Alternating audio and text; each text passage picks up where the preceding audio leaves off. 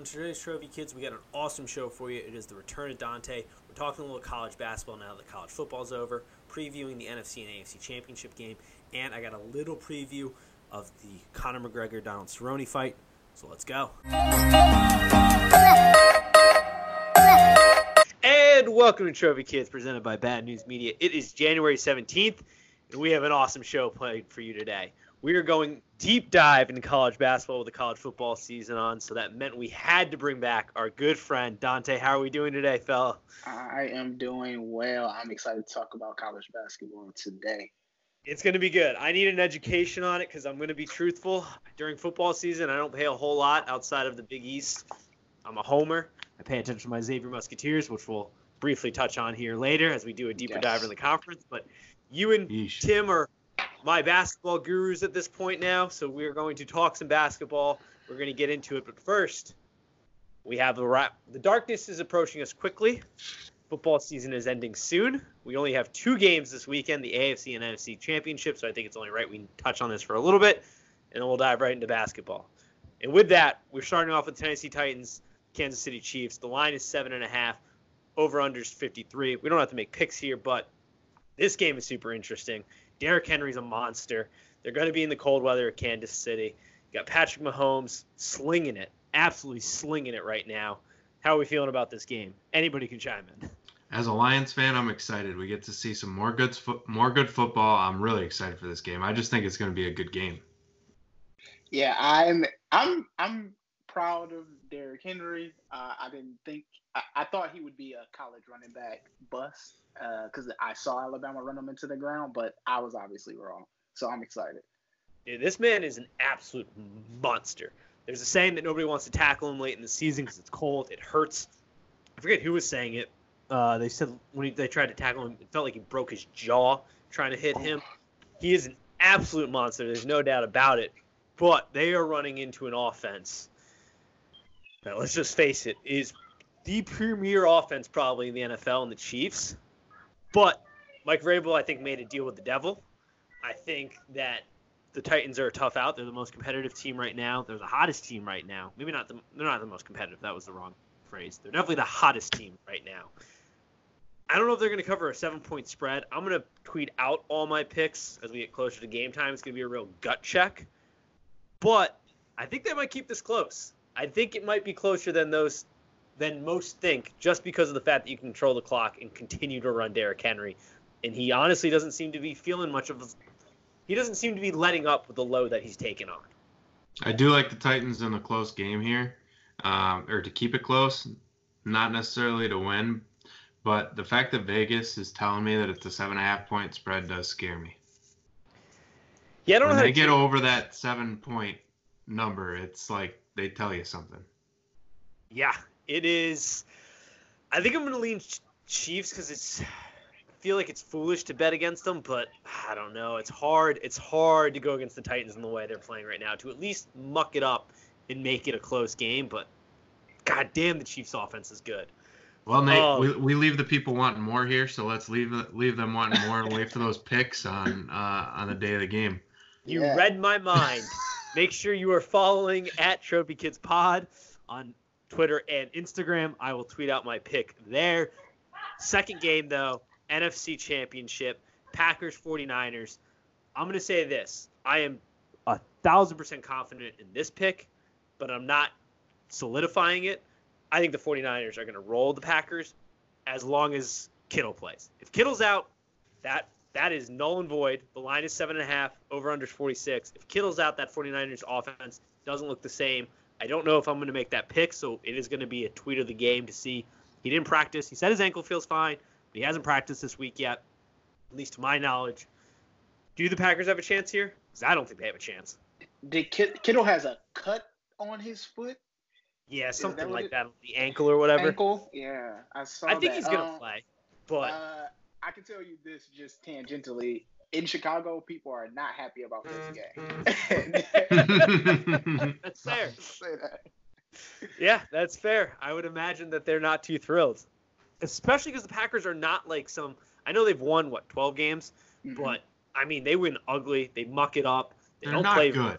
Yeah, like they're not blowing the barn doors off anybody here. The 49ers though can. I mean, they are a they're a sound of a football team there is. They play amazing defense. They play great offense. They can do pretty much whatever they want. On offense, they can run the ball or they can pass the ball. I know Jimmy G wasn't great last week, but it was his first playoff start. All season, though, they have shown to be very versatile offense. And on defense, they don't have to blitz you to get pressure. They can man up. They got great corners, great secondary. They don't have to blitz because the line is phenomenal. And if they do blitz, screw it, the day is over. So it's an interesting one. As far as how far. I, I like. I, I'm with you. I don't really have too much more to add to that. If Kittle plays, 49ers roll them. If he doesn't, then it's a close game because I don't think the Packers are very good. Yeah, I think they need Kittle just similar like the Patriots. We learned the Patriots very much needed a tight end to make that offense work. The same can be said about the 49ers. Can they be effective offensively without him? Yes, but it's way more roll the dice. You might, you may not. With him though, they're a juggernaut, and it's just Where it's where's the completely game? dynamic. It's in San Francisco? where it was? Yeah. It's in the Bay. Well, it's in Santa Clara or whatever. They're because he got rid of Candlestick and being right in San hmm. Francisco. yeah, it's at 49. Which helps. It was in Lambeau, this might be a different story. I, yeah, this was in Lambeau. I don't know if you beat Aaron Rodgers today. this is true. True. He is looking. I will say this: Aaron Rodgers. I, I've seen he seems to be declining, but this year, late in the year, he seems to be doing Aaron Rodgers things. Third down rolls around, and he just makes things happen, which is scary. But I just don't think the Packers have enough this year to go the distance. I think their road ends here. But I will wait to give out the official pick until Sunday because it depends on if Kittle plays. Which I think he's going to, but it still depends. With that, though, as I move my face away from the mic, as we all should, let's get to college basketball. I have some questions that need to be asked, but I will give you, since you gracefully came onto the show today and gave us your time, I will give you the opening statement. You can say whatever you want about college basketball. First thing off the brain before we get deep dive into it. What do you got for me? Uh, shooters are not shooting well in college basketball, and if you don't, if you haven't watched any college basketball, you, this might not be apparent, but the three point percentage is abysmal. I don't know if that's going to translate to the tournament, but if it does, we're going to see a lot of games that look like football scores instead of basketball scores. So I have noticed that with my own Musketeers, which we'll definitely talk about here. Do you think it's because they moved back back the line? I mean, they didn't move it back Yeah. that much. You think it has that No. big of an effect? I think it does have that because you have players who could hit the hit the three point at that shorter distance. That just those few inches at this longer dis- distance is insurmountable. Interesting. I would not. It have makes that. It makes a lot of the big men less effective because the big men can just barely hit that three to spread the floor, and now they can't anymore. It's such a big jump, especially with people now only playing like one or two years in college, and they're so young. It's such a big jump from the high school line that it's that it's a big difference. So when they instituted that, I thought sh- the true shooters would still be good, and what it was going to do was open up the floor for some more off the ball movement, a little bit more scoring within the lane. I don't think it's necessarily helped in that fashion. I thought this was going to be somewhat of a plus. Do you think they keep it then if it's been that big of a downgrade? I think they keep it because the shooter, the Okay. players will adjust. Yeah, the Yeah, players will adjust. takes a I year. I mean, just to give you, yeah, it'll take a year. Just to give you an example, I mean, the Spartans at one point during that terrible game that they played were one for eleven from the three point line, but it wasn't like the Boilermakers were any better. They just made a few more. Yeah, that's fair. That's very fair. All right. I think they'll adjust much like the uh, much like the freedom of movement foul, that stupid thing that they instituted a few years ago, where it looked atrocious for the first half of the year. Most of the football fans missed out on it anyways because it kind of went away once uh, once football season was over and it went right back to college basketball. Um, so I, I think they'll keep it and it'll it'll be fine. It's just a bigger learning curve than I think they anticipated, and it's almost had the opposite effect. It hasn't really opened up the game. It's kind of it's kind of contracted the game and caused more people to want to drive, and the big man can't spread the floor anymore. So those fours and fives that you were having step out and knock down some threes, they can't do that anymore. So they're they're limited in their pick and pop situations. They they can't pop on a pick and pop anymore. and it's also making the uh it's also making you running it's also making running a zone a lot more effective as well because Mm. even if you can get someone open it might be a person who can't shoot whereas if you know back then anybody could shoot that ball if it was still at the high school uh, line. Mm-hmm. Interesting. Okay. So I have not been the only team I've really I've been paying attention ish. I know the the bigger themes of college basketball this year. I did not have my antlers out for that. My antennas, I should say, not antlers. Um, the Big East is really my my bread and butter. I will say this before we, because we are going to go into kind of the bigger conferences, a little bit more of a deep dive. I did have a question here for you because the one thing that anybody who isn't un- living under a rock knows this year, no team seems to be safe outside of maybe Gonzaga, which we'll get to at the number one spot because of their conference. But no team seems to be safe. No, there isn't seem to be kind of these breakthrough teams. So my question is, is that more of a there seems to be more evenly distributed talent throughout college basketball this year, or a lack of talent that has created kind of a power vacuum where we have these teams, just for example, Duke, who's losing at SF. SF Austin. Stephen F. Austin. Yeah, Yeah. jeez. There you Catch go. my breath there. You say You it got all. Auburn losing. to- Um, you got number four Auburn losing to Alabama. You've got um, South Carolina beating number ten Kentucky. I mean, you've got all these powerhouse schools. UNC's not even. They're a disaster this year. But you've got all these schools dropping early. Duke losing to Clemson. Is what's going on here with that? What are your I thoughts? think it's I think it's a little bit of from column A and a little bit of column column B. I think this year in college basketball, the talent level is down a little bit, but some of the big names, um, like at Ohio State, like at uh, North Carolina, are hurt. Uh, so we have to take that into account. Okay. Um, and we do have to take into account that last year we had multiple teams with NBA talent, and I don't know if you can say that this year. Uh, you know the players who are good this year, and it's not like four or five players on one team. So you know you had Virginia, you had Duke, where you knew that was NBA talent playing against each other. Um, I- don't know if that's true this year.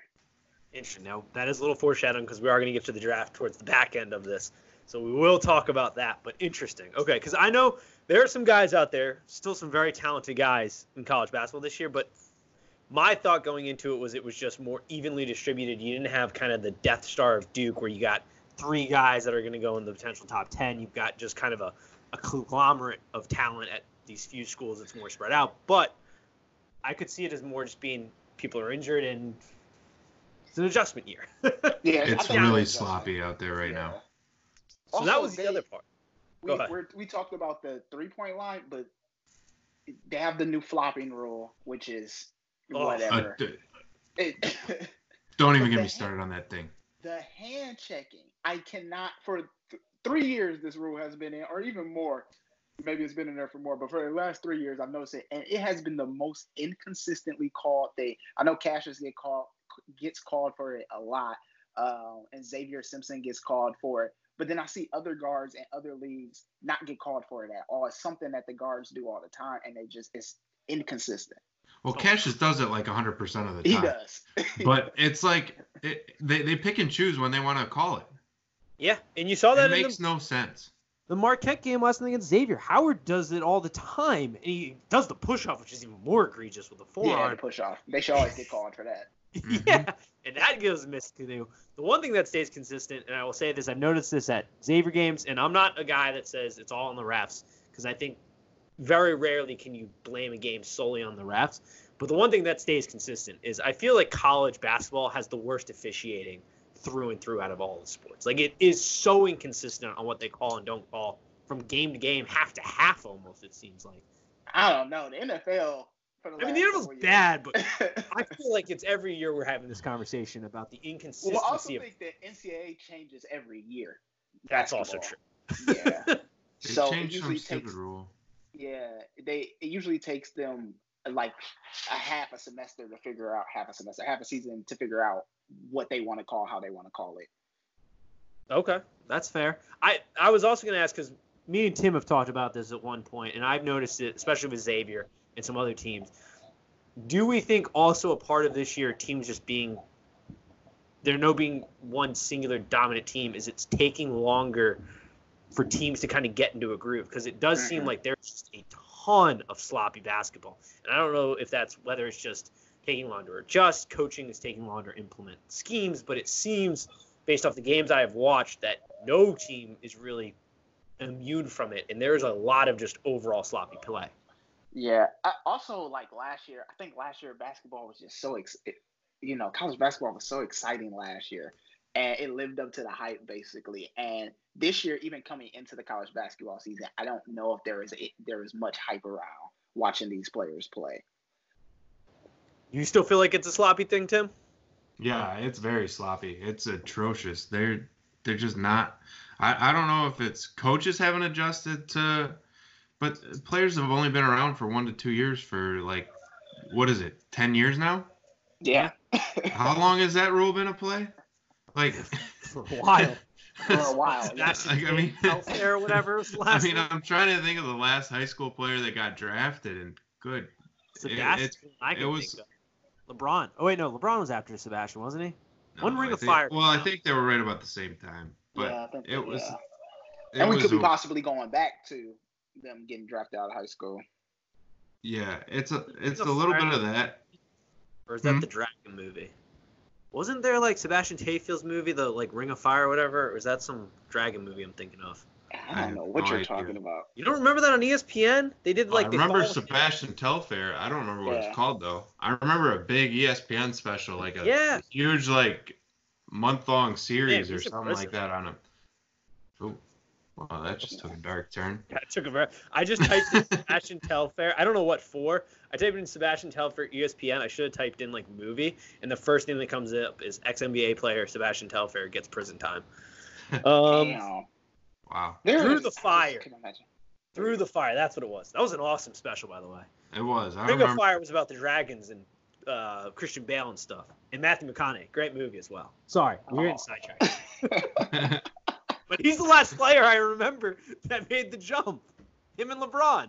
And look how well it worked out for him. Yeah, that was released in 2005, so about 2004 probably. Well, see, uh, well, I I undersold it by saying ten years because Kevin Durant was had to go to college, Mhm. Yeah. and he's been in the league for how long? He balled out at Texas. He was there in 2008 is when Greg Oden I think got drafted too. So it was like 2008 because they had Mike Conley and Greg Oden at Ohio State. But anyways, getting sidetracked. I think it's a little, it's a lot of sloppy play. Um, and I don't know if it's like starting at AAU or what's going, or, but that's been going on for forever too. So I really don't know what's causing all this sloppy play. I don't know. I mean, Izzo has addressed it a few times, uh, and he really addressed that that Purdue game that there Mm-hmm. you know, something is up, especially with the guards, um, and them not passing the ball or not being able to pass the ball. I don't know if it's a freedom of movement thing. I don't know if it is a coaching thing. I, I couldn't tell you. I'm, you know, nobody pays me for this, so Right. This is this So- is true. so if you're out there, right. So if so if you're listening out there, Well, what you do is you can start subscribing, unsubscribing, sending it to all your friends, you trophy heads out there, and then we can start review. getting paid. We can start making better content, and it just snowballs effects. Exactly. Mhm. Um, speaking of Izzo, I think that's a good transition just to get into the conference play because we got some things to talk about here. We'll just start with the Big Ten. yeah. Let's start with the Big Ten. Big Ten is hard-ons. Yeah, if you if you take out our stinkers who are Nebraska and Northwestern, the Big Ten is 106 and 10 at home. It's pretty good. It's pretty Wow. good. So this means that you could potentially have some teams sneaking into the uh, tournament that are 500 in their conference Yeah. because of the Big Ten. This is also a problem in uh, the Big East as well, where their home record is pretty lopsided. Um, Yeah. And it's so funny because a few years ago we were having a conversation about how uh, when ESPN did something, some sort of study, they found out that the percentage was pulling closer to 50%. Like it didn't matter where teams played, they were about 50%. But now that is not true at all, at all especially not this year. we see that all the time in the Big East, especially with Xavier, which we'll get to in a moment, as we keep alluding to. But I did not know that about the Big Ten. I was just going to ask, how do we feel about the health of the Big Ten, all in all? Because I like Michigan State, even though they got off. The one thing I was saying before the season even started, Um, I looked at that Michigan State schedule and I just thought, man, pray for the fools who get Michigan State in the tournament because this team is going to be battle tested by the time Mhm. they get to tournament time. And a battle tested Izzo team is a scary Izzo team. Yeah. we still feeling pretty confident about Michigan State at the top of the Big Ten, or do we think some teams are coming for their head?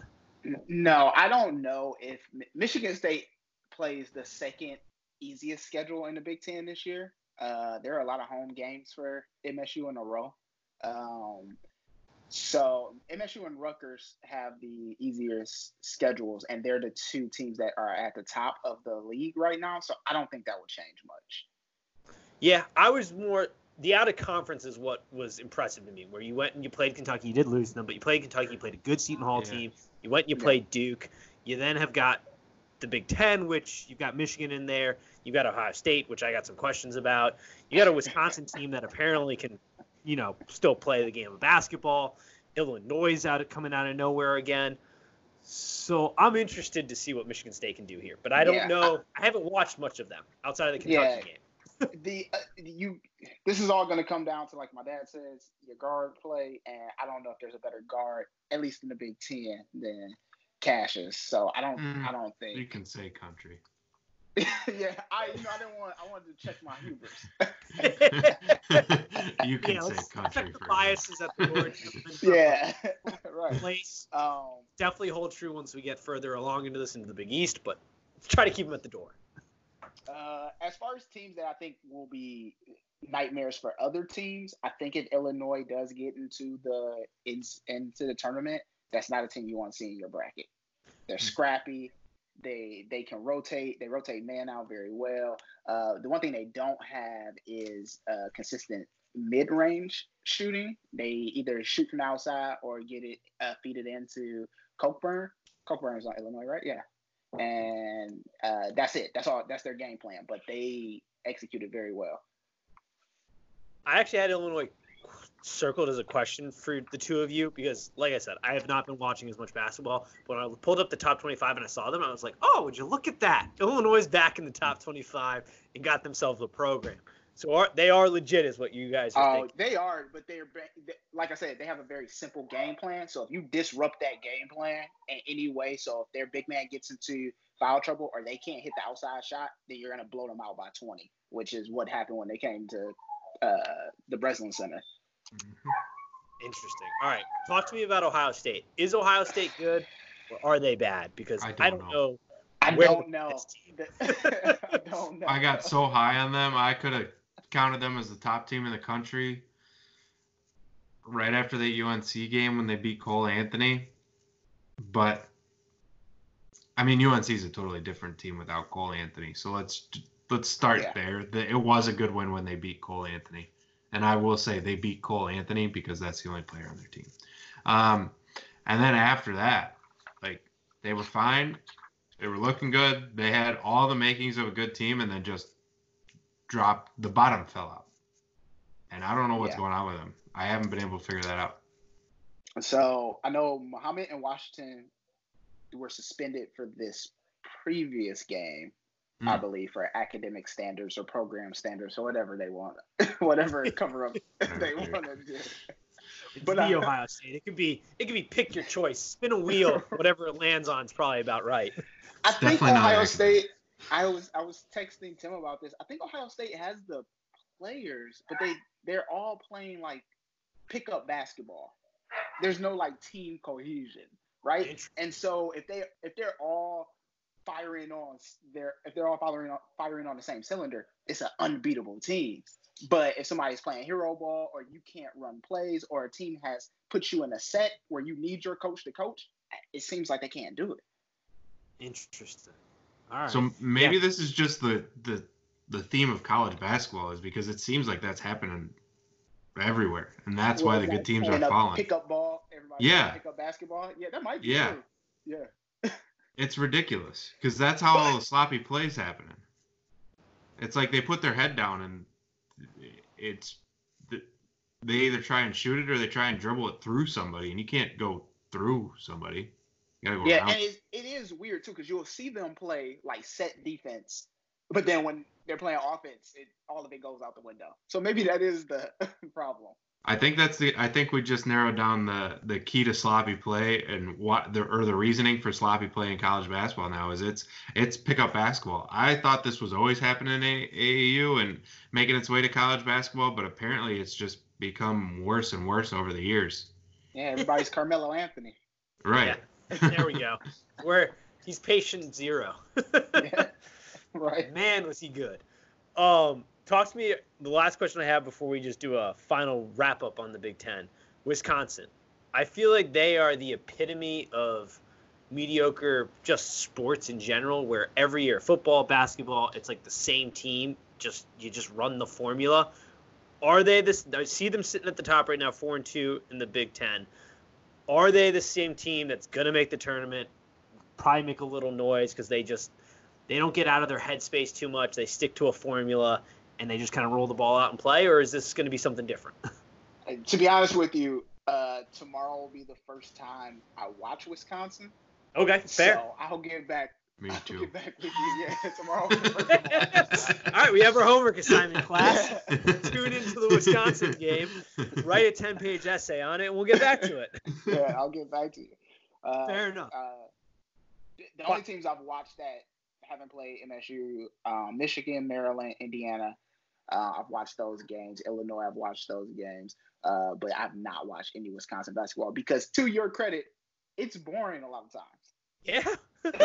the same thing with all their products. Like, it's just a very, like, they stick to a formula. It doesn't change year in and year out, which I don't know if it's a good thing or a bad thing. Like, I constantly ask myself, like, would I rather be, like, a Wisconsin fan where it just stays, just, like, right on the same level? You know you're probably going to get into the tournament. You're going to be good enough to compete, but you're not actually going to ever make a noise. Or do you want to be like this up and down roller coaster of excellent highs of highs, lows of lows? Yeah. I think I'd take the highs and lows because it's more exciting. Because man, Wisconsin basketball will just Wisconsin sports just you know what you're going to get. It's like all right, I've seen this play Yeah. out a thousand times. That's Yeah, but why the I years haven't that it watched works- them yet. yeah, the years that it works well, you go to championship Mm-hmm. games and college Yeah. football playoffs, and yeah, so Formula, they're sticking to it. I mean, they're they are they are the benchmark for consistency in Yeah. college sports, college athletics. They are the benchmark. Just like the Um, S and P 500 is the benchmark in like some investments. Wisconsin benchmark of consistency. Yeah, Where I are you remember on the scrolling through and finding finding Wisconsin, Iowa, and saying, "Oh no, never No, mind." no, absolutely not. Next. Oh. Yeah, if you if you're having trouble sleeping, folks, turn that game on. Put Yeah. your recliner back. You'll be all right. straight to Mhm. sleep. final thoughts on the Big Ten before we move on. You got any final thoughts? A team that might Uh, surprise us outside of Illinois or anything? Oh, a team that will surprise you. I think Rutgers. If Rutgers keeps consistent, uh, it's another team you don't want to see in your bracket because they'll probably upset a two seed. Um, I don't know if they'll upset a one seed, but they'll definitely upset a two. Interesting. All right, all right. I like that. Yeah, I'm gonna have to watch Put I'm on the list. Never thought I would say that list. phrase in my life. Time to They're turn into- good. They're they're decent, but they might the bottom might fall out. We never know. Man, that's fair. S- Talk about my favorite league next, the Big East. Big East. Jon Rothstein told me this is the best conference in college basketball this oh, year. oh my goodness. One point, they were predicting seven teams. It looks like we're probably going to get six if it stays. If This- Xavier's the in that six, it's not gonna happen. No, I'm smelling NIT all over Xavier right now. We got the NIT stink bug. I guess we should just open. Let's just get it out of the way with Xavier. Just go with Xavier. We're gonna cover him. Would you like to open the floor, or would No, how? you go ahead. Okay, Yeah, go ahead. Talk about them. I have a Let it all out. Talk about this guard play. Oh man, this is atrocious. Um, I don't know what we did this off season, but it apparently wasn't building off like basketball of last. Like last year at the end of the season, it seemed to be we started to get some kind of fluidity with our team. Things pieces seemed to be fitting together. Everybody, I think, pretty much anybody who watched Xavier said, okay, it took Steele a while to get it going. We got it going. Here we go. This year, it's stand at the three point line, Watch somebody dribble around for 25 minutes, jack up a three, and then hopefully go play defense. I don't want to see Carter shoot another three. I don't want to see Q probably ever shoot another three for right now until you can get mm. better. I want to see guys like Scruggs realize because here's the thing: Xavier's guard play is good when they realize, oh, we can pretty much get to the basket when we want. Like when Scruggs Right. is like, I want to get to the basket, he's getting to the hole. When Naji's like, all right, I want to kind of get to the basket, he can get a little dribble happy, but he can pretty much get there. The problem is, is we have this, and I know and noticed it is like there's not a lot of off the ball movement. There's not a lot of off the ball screens. Everybody just kind of stands around and jucks up threes. Like we got Carter, our power forward slash center, whatever you want to call him. Our, our guys all max out at five ten, chucking up threes. I don't think I've ever seen him make it. He couldn't hit the broadside of a barn. If he threw a rocket in the ocean, it would miss. Like it's bad. Like get on the block. That's my first criticism. My second, before we really dive into this, I have a criticism of the fans. Xavier fans need to chill out, okay? Because here's the thing we Yeah. also realize: Travis Steele does not suck. I don't know if you noticed, but Freemantle is pretty prosperous. That's a Steele guy. I don't know if you noticed, Kiki's pretty good. That's a Steele mm-hmm. guy. He is dealing with, and I love, I love Tyree Jones. I love Naji. I love Q as a kind of old school point guard where he's really more penetrate, pass, distribute, get guys involved, really good leader. I love these guys, but we have to be honest. Chris Mack phoned it in after he signed the Trevon Bluiett JP Macura class. Like he signed it in or phoned it in after them. Yes, We he got we got incredibly lucky, not lucky because Xavier basketball has been one of the most consistent programs in the country. It hasn't turned into championships, but we're pretty consistent, consistently good. Um, and somebody that's on the focus of the national media. We got lazy there. We dealt. We now have kind of this vacuum where we have the Chris Steele system where he's recruiting. He's turning in great recruiting classes. The recruiting class after that's good, but we're kind of dealing with that hangover of Chris Mack. That does not mean he sucks. It means there's an adjustment period. I give a coach three to four years. Get a recruiting class in or two. Let me see what that turns out to be. His recruiting class, his first one seems to be doing okay. The second thing is stop bitching online and tagging players. These dudes are in college. You think they want to be missing these threes? You think Quentin Goodin wanted to go f- in his final season at Xavier doing what he's doing? They're not missing on purpose here, people. It's just bad. Like it's bad turn basketball. into Michigan fans. Yeah, like Mhm. Steele could be doing more. Don't get me wrong. There's some there's some coaching things that could be doing better. And there's a there's an expectation when you have a core of guys like this who hang around, which the Big East, my big theme when we talk about this, the Big East is the king of how is this guy still playing? I feel like every team has that guy that's like, how is he still in the league? I feel like I've watched him for the last ten years. Powell, for example, at Seton Hall. I feel like he's been here for six years. Um there's things that still can be do. There was a nucleus at Xavier, an old school like Q, Naji, Scruggs, Q, um, and Jones that you thought were going to be better. It's just not working right now. The season's not lost either. We're still very early into conference play. We can turn it around. It doesn't look great right now, but like chill out, Xavier fans. That's what I got to say before we jump further into it. that was a lot. Xavier a fans do need to chill out, and it, it's I, I don't know. I, I do still like Steele. I can't turn on him yet by any stretch of the imagination. He is young. He's still trying to get it. Um, the one thing where I do not agree with necessary necessarily, and I will criticize him for this, is that he leans too heavily on those juniors and seniors that haven't really proven anything Mhm. proven any consistency. They've proven that they could put up points and buckets. They've proven that they can win games themselves, but they haven't proven any consistency. They haven't proven the ability to just get over the mental hump of being down by 15 points Oh, all of a sudden. When, when so- somebody when somebody punches you in the mouth, they're going to come down and they're just going to put up another 3 and you know that. So all you got to do is put up a few points on them, get a few stops, get them down, and then they're just gonna start jacking up threes. I was watching them the I don't remember which game specifically this was, but it was like they were ignoring Kiki on the court. Like the three of them just sometimes if if they need to get over the hump, the three of them will just like look at each other, and it's only the three of them on the court.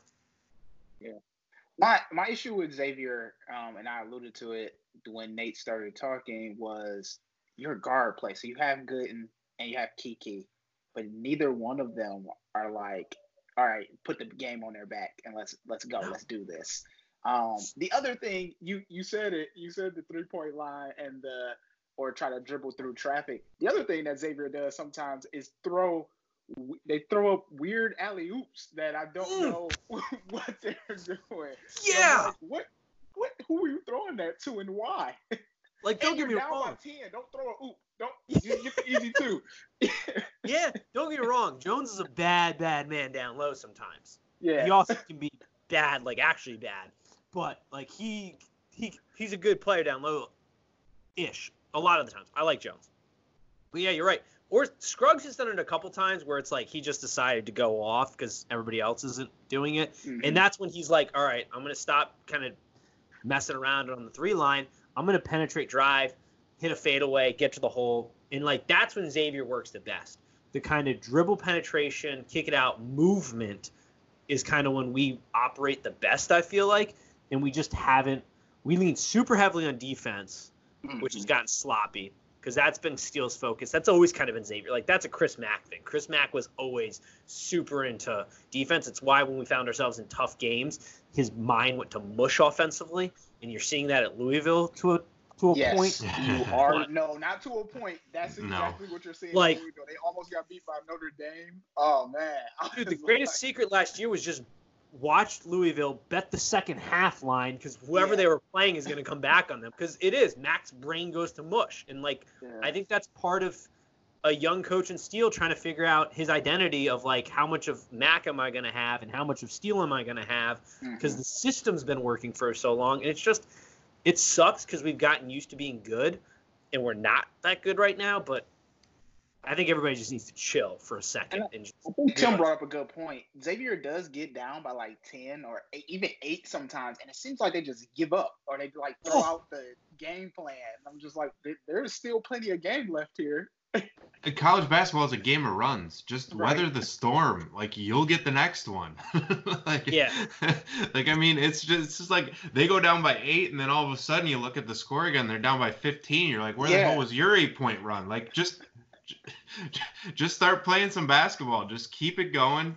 I mean, it it like I don't want to criticize the players too much because they are college kids, but it's like Coach Steele doesn't know what he's getting from them on a daily basis. So sometimes he'll try and ride them out and try and weather the storm with his seniors and juniors. I mean, Scruggs and Naji are practically seniors anyways, but yeah. even though they're not, but regardless, that doesn't matter. So, but I mean, I think, it's like you never really know what you're getting from them. Yeah, I think your your uh your saving graces here are Scruggs, and I know you you said that it was kind of a hindrance, but I I'm gonna turn it into a a positive that they do have that that core that has been there for a while, so they're battle tested, um, and so that yeah. can be a weapon. And they've been in big games, so it's not like we, yeah. this season's not lost yet. Like I am so tired of going to games because I have season tickets that humble brag. I have yeah guys screaming, "Q, you suck! Nausea, you suck!" I'm like, it's fair to criticize them. Like constructive criticism, pointing out weaknesses and flaws as we're just doing is fine. It's just like the fans have turned so sour on a team that like just isn't playing good. They're playing sloppy. They're playing bad shot selection. Like there are things that we can fix. Xavier shot selection, passing, passing is so sloppy most games. Like there are things that fundamentally we can fix that will make us more competitive. The problem is because I don't want to spend too much time on Xavier. Is the Big East is loaded? I think so. As yeah. somebody on the outside, because both me and Tim are Big East homers, give me your well, evaluation. we're Xavier homers too. Xavier homers, yeah.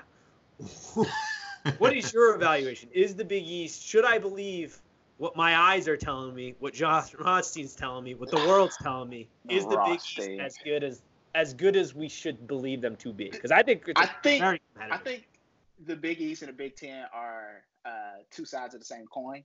You have a lot of this uh, parity of winning at home, but maybe not so good on the road for some of your teams.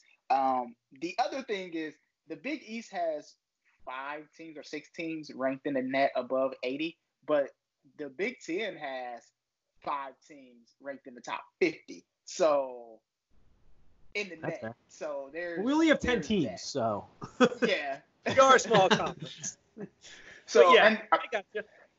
I do think the Big T, the Big East is good though. Seton Hall, when Seton Hall is playing, I mean Seton Hall is undefeated in conference play right now. Yep, Five and zero. Um, that Seton Hall is good. Yeah. Very. Um, Pow. You think? Killed them. Pow. Yeah. Like I said, the Powell- Big East yeah. king of guys who I feel like have been like, didn't I watch you a decade ago and you're still, why are you still here? Like, they are the king of that. Powell, though, he's a problem. Like, any team that runs into Seton Hall is going to have a problem with him. yeah. I think the team that I have like the most like, oh my god, are they good or is this like a product of the Big East or what? It's Providence. Like I don't know. Yes. Yeah, I don't know. I know they're four and one because I'm looking at their schedule right now. But I've seen some games uh, where they play outside of conference where I was just like, man, Providence looks really good. But then I also seen some atrocious games from them. So I, I that's the team I don't know. Uh, Nova is obviously good, and uh, Butler. Butler's We'll legit. Yeah, they're, they're think- legit, but yeah, I, they're another one of those teams where I don't I don't know about Yeah. Butler. I do think the Big East is good. So if that's your question, my answer is yes. The Big East is good. All right. That's what I wanted to hear. Tim, do you have any Yes. thoughts before we, because we spent probably way too much time on Xavier, but any thoughts on the Big Ten overall? On the Big East, uh, Big no, East. I'm just excited. I mean, they look they're a conference where where you get to know the names of the players, Mm-hmm. and so you know them. Um, you don't see that in too many other conferences. The Big Ten, you do see that in.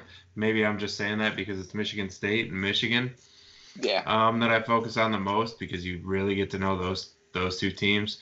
Um, but it's it's it's fun to be able to watch guys for three, two, three, four years for sure. I'd agree. Yeah.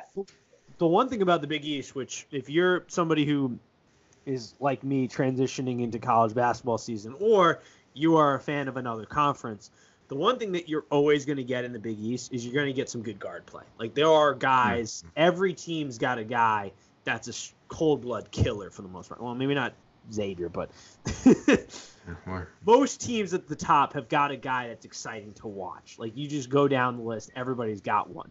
Um, Howard, if you haven't watched him at Marquette, is phenomenal. Powell, incredible. Like it's just down the roster. So it is a Yeah. fun conference. We'll see if the Big Yeah. East Big East things though, and where we we're super hyped. We get to the tournament and everybody's out by like game two, except for I'm not in it this year, but like the very top dogs. Yeah. I know we were talking about the ACC, and I know the ACC has like uh That's where we're headed Duke. next. ju- Yeah. Duke just lost, but the ACC does have this issue with Duke. Like I don't, I know Duke lost, but I don't know if any other team is really that good in the ACC. So it's that's a phenomenal transition because that's exactly where I was headed next. Like, I don't know what to make of the ACC this year because Tim hit on it. You know, UNC is dealing with a pretty significant injury problem there. Duke is, uh, I don't know. I'm not gonna say game, game, but they're, yeah, they're decent. And then They're, they're Louisville, a Duke team. Yeah. yeah, They're loses still their- really good. Yeah. Louisville, team. yeah, but they've shown susceptible. Like they lost to Clemson and they lost to uh, SF Austin, and like they just do dumb things. And They then you just got do Louis- Duke things. Yeah, they Yeah, do Duke things. That's true. Yeah. You've got Louisville who loses their minds late in games. You've got a UVA team that seems down this year. I don't know what to make of the ACC as a whole. Nah, I, I- think we are seeing blips from Duke, and I think it's something that Coach K will flip uh, figure out before he gets anywhere close to the tournament.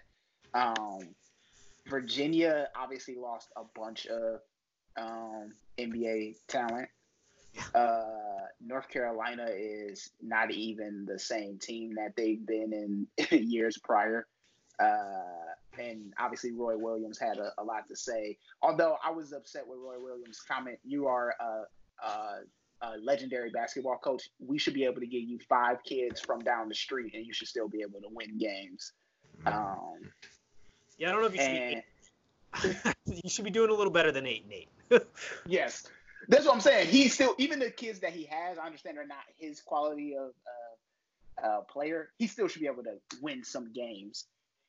It's North Carolina too. It's Yeah, not it's like you North have Carolina. to recruit really hard. right. I mean, they still got like their walk on still like a guy who can like play at a Right. lot of other schools. Like there's still talent there. It's just not as insane as it has been in years past right now.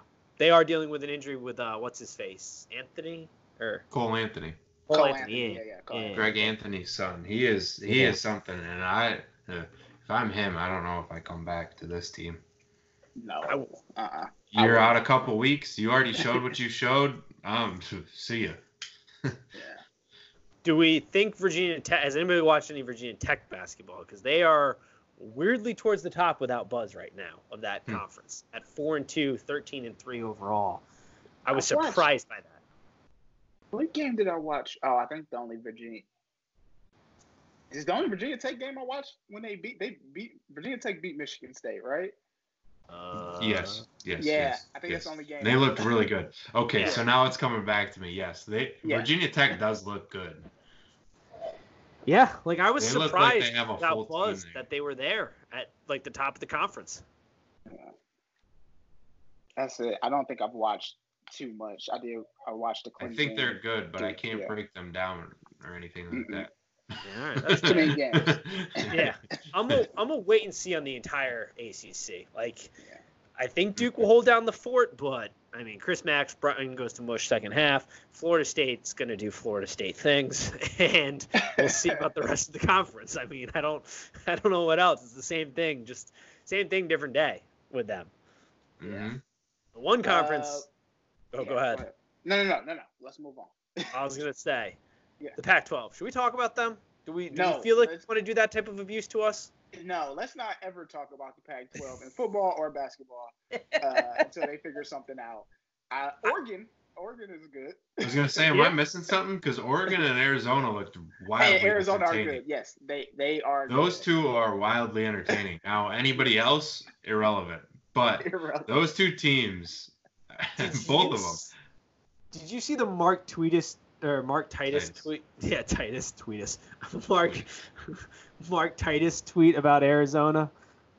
Uh-uh. What was it?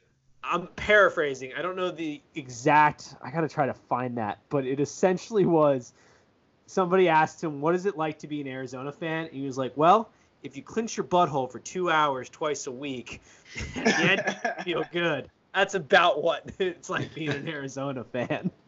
it's like, oh man, that is some imagery. I gotta. Yeah, Fuck, oh the man. I gotta- Ducks, the Ducks are great. Wildcats are great, and like, uh, oh no, the rest of that conference is bad.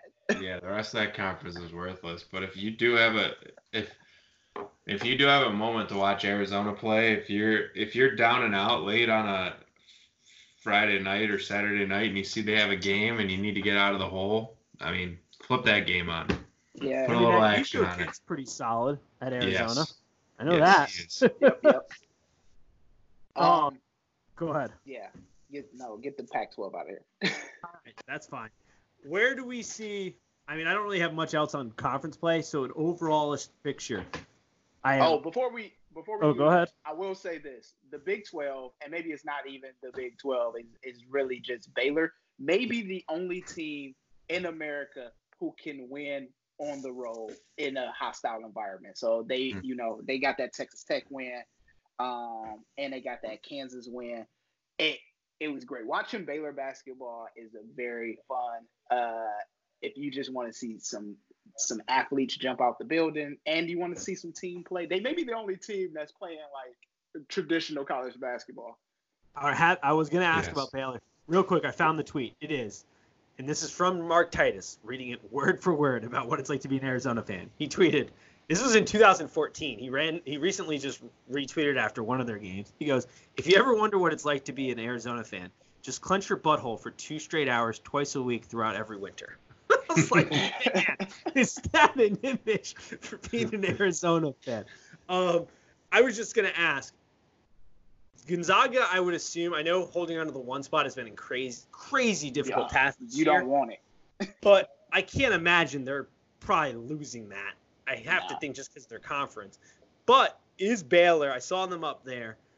Is Baylor going to be a legitimate? Because I feel like every year they come in extremely hyped, very quality team, but they just don't seem to put it together in those neon jerseys. I think Baylor is legit this year. I think they know that they come in every year with hype and don't. It doesn't pan out. Um, but they've got some signature wins this year. They've proved that they they can play with anyone with the best. Like I, whoever has Baylor as their one or two seed in their bracket, good luck. good luck. Have fun with those neon sharpie green uh, jerseys. Enjoy Yeah. your time. I think Are they? Right. Gon- Gonzaga is suspect and San Diego State is suspect. I think those are your suspect teams. I think everyone else is pretty close together. All right. I do I do like Dayton though. That's another team to watch. That was this going to be year. my next Yes. question. Dayton How, how do we generally is feel about a Dayton? good team. So they are legit as far as the potential. I Bet do 'em to go believe so. Watching them against Kansas, I mean, they took them to overtime. Probably could have won it a few times, but um, they look good to me, and they look exciting. They have all the makings of a good team. They have good guard play, a standout. I don't know how they got him. A standout wing. Um, I, I'm drawing a blank on his name right now. though. Obi, Obi Toppin, Obi Yes. Toppin. Yes. They have a standout wing who is just incredible. Who's been there for a few years too. So I mean, he's he's a junior now, I believe, if I memory serves me correct. Um, so he's he's pretty seasoned, and they just look good. Yeah, Baylor or Baylor. Uh, Dayton looks like a tournament team, like their quintessential tournament team. Mm-hmm. All right, so they are that team. So my last final question, because I know we also want to touch on the draft before we wrap this all up. Do we think? Do you have anybody that could be a maybe not a busted? Because you're not really a, a bracket buster if you're kind of ranked where they are, but a mid-road team that can make some noise. Is that Dayton or is that maybe somebody else? I think it's Dayton. I think you have to watch out for Wichita State too. Although Wichita State has made this their resume being that kind of team, that your bracket buster team, your team that comes in as an eight seed or something, and you know makes a little bit of a run. Uh, but I do think if I was putting my money on a team, it's going to be Dayton. All right. Any final thoughts before we get to your topic of the draft here? On Uh, college watch? Baylor. Ba- watch Baylor basketball. Watch Illinois Illini basketball if you can. Um, do not watch Memphis basketball. I don't know what's happening over there at Memphis, but don't watch it. Yeah, it doesn't happen when you lose best best player in the country early in the season. But all right, when your Give- coach becomes your booster, things happen. Yeah, things happen. the bag man becomes the head coach. Problems start arising. Um, I texted you before the show. What do you want to talk about? You had mentioned the NBA draft. Give me what you are thinking here in the realm of the NBA draft. Did you not text you me that? talking to me? Are you No. talking to me? Yeah. Oh, Great planning on our part, no, guys. No, no, no, no, no, no. When I said draft, I was talking about the NFL draft. Oh, yeah. We'll get to that later. I thought Yeah, you were go- draft. No, that was a joke. That was a joke. Oh, that Oh, was a joke. well, I have a question about the draft. Never mind then. Way miscommunication. Getting that live. Mark we all just mark had it. blank stares. yeah. What the hell are you talking about, Nate? What, I was text. I was texting Tim about Tua and Oh, all right. Yeah. yeah. We can do a whole thing on that. We don't have time for that tonight. But Yeah, I, that's- that's I do have one question. Have you, Anthony Edwards at Georgia? I see him all over the bars. I have not watched him. Is he as good as they say he is? So Georgia is a is a weird team. Tim is shaking his head. Yes, Georgia Tim is is a, about- Chair. yeah. Georgia is a weird So team. So sometimes they look like the greatest team to play basketball. Sometimes they look like a Tom Crean team. Uh, 'Cause they are. uh, yeah. 'cause- and I don't know what that's about. But yes, he is good. I'm gonna let Tim expound. I do like him. He he is good. I mean, he's got like everything, and it's he's a hell of an athlete. And then all of a sudden, you just see him pull up from like 40 feet out and just Yeah. drop a three. And it's like he doesn't even see the lines on the floor, so he doesn't know where a three point line is or where a two is. He just shoots it wherever he feels comfortable from, and he can light it up quick. Yeah, and Georgia, I want Georgia to be good for selfish reasons because Michigan State beat Georgia. So That's fair. I, I would like them to be good, and they're they seem to be hot and cold, but they're not the only team this year that's hot and cold. They're a quintessential Tom, uh, Tom Crean team. Tom Crean. I Oh mean, my you goodness. never. It's like yes. like like how Chris Mack's brain turns to mush in the second half. You know that. You It's like Xavier's juniors and seniors right now. Like you never know what you're gonna get out of them on a night to night basis. You never know what you're gonna get out of a Tom Crean team on a night to night basis. Yeah. That's her. What's uh what's Virginia's coach's name? What's that guy's name? Tony West Bennett? Virginia. Oh, Tony Wait. Tony Bennett. did you say or West UVA? Virginia or no, no, UV? no, no, Virginia, Virginia. Yeah, Tony Bennett. Tony Bennett. So if there's two coaches that I know Tom Izzo could outcoach in his uh, sleep, it is Bennett and Crean. That's fair. All right, I'll, I'll take it. I mean, Izzo's he's a hell of a coach. All right, Izzo's taught Tom Crean everything he knows. Yeah, and I don't know what's apparently wrong not, because he's not having the right success that uh, Izzo has. No, Tom Izzo has No. taught Tom Crean everything Tom Crean knows. So Crean he might have right. he might have withheld some information, Absolutely. like how to win. That's like consistent Sensei not teaching his own his apprentice his own death. Like Exactly. that's how you stay atop. Any final thoughts before we uh, call this quits today? Uh, I'm good. I'm excited for college basketball to continue. Uh, excited to watch some more games. Uh, yeah, and as always, go green. Go X. Yeah, go X. I got one. It's gonna be quick. Got awesome week of sports, but I am a big UFC guy. Been watching it since somehow I got away with watching that at a young age. I don't think my mom fully understood what I was watching because I was like the kid who couldn't even watch like the WWE, but somehow I was able to order these things on pay per view. I like I swear to God, I have no idea how I got away with it for so long. And then she just gave up. But heck of a fight card this weekend. UFC 246. The return, well, not the return of McGregor. He fought Khabib, but you got McGregor, Donald Cerrone, Showtime Anthony Pettis. Always fun to watch him. If you're a, a guy, I say this almost every time I feel like, but if you're somebody who wants to kind of get into the UFC, this is a great card to buy. Holly Holmes is fighting in a championship fight. Conor McGregor, Donald Cerrone. Quick preview here. I am a big Conor McGregor homer when he was coming up. He has since straight off the path in a very negative way. Um, we're gonna see if he's changed. Yeah, a lot of controversy surrounding him.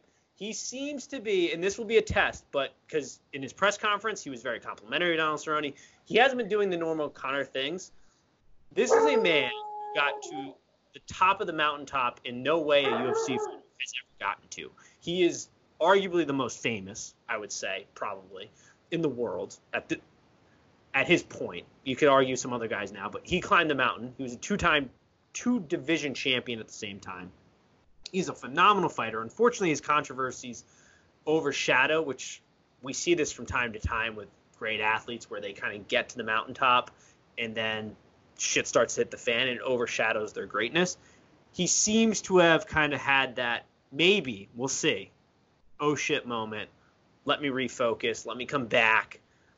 He wasn't talking a bunch of shit in his press conference. He wasn't going after Cerrone. We'll see. Here's what I Is know. Is there any? Is there any talk about him doing this fight because he needs some money? No, I don't think he needs Okay. money. Yeah, Okay. because he's got the whiskey company that's going great. He's got that hunt. Unless he blew the hundred million he made off the Mayweather fight or whatever, I don't think he's doing it for the money. I think it's been a, and this is what his coach Kavanagh said, because his coach Kavanagh, I believe, left him at one point because he was like, I don't want to see him get hurt. He's not focused. He said he's more focused than he's ever been. He's in the best shape of his life. He's fighting at 170, which is heavy for Conor at the welterweight. I don't love him there. I'm a little nervous about that. His come up was at 145 where he absolutely destroyed it. I mean, that's when he had precision, timing, mixed in with that howitzer of a left hand he has. Deadly. 155, I thought was his really best weight. 170 is heavy. He seems to be focused. He seems to now, the feeling people have been giving is he's focused because he has something to work for now again. And that is being considered the greatest. And he got away from that. And he seems to have gotten rid of a lot of distractions. We'll see. We'll see what happens holding off. Why I love this fight, though, Donald Cerrone is a striker. Donald Cerrone is a guy that's going to stand up with him. This guy has the most wins in the UFC. He has the most finishes. He has the most knockouts by leg kick. This is not going to be some kind of feel each other out fight. These two dudes are going to go after it. It is going to be a great fight. Donald Cerrone fights with some real fluidity in his fighting. I cannot wait. I'm excited about it. I just wanted to throw that out there as my final thought. It's going to be a good one, people. That's all I got. So unless anybody else has got anything else, we'll call it a day. And as always, peace. Peace. Peace.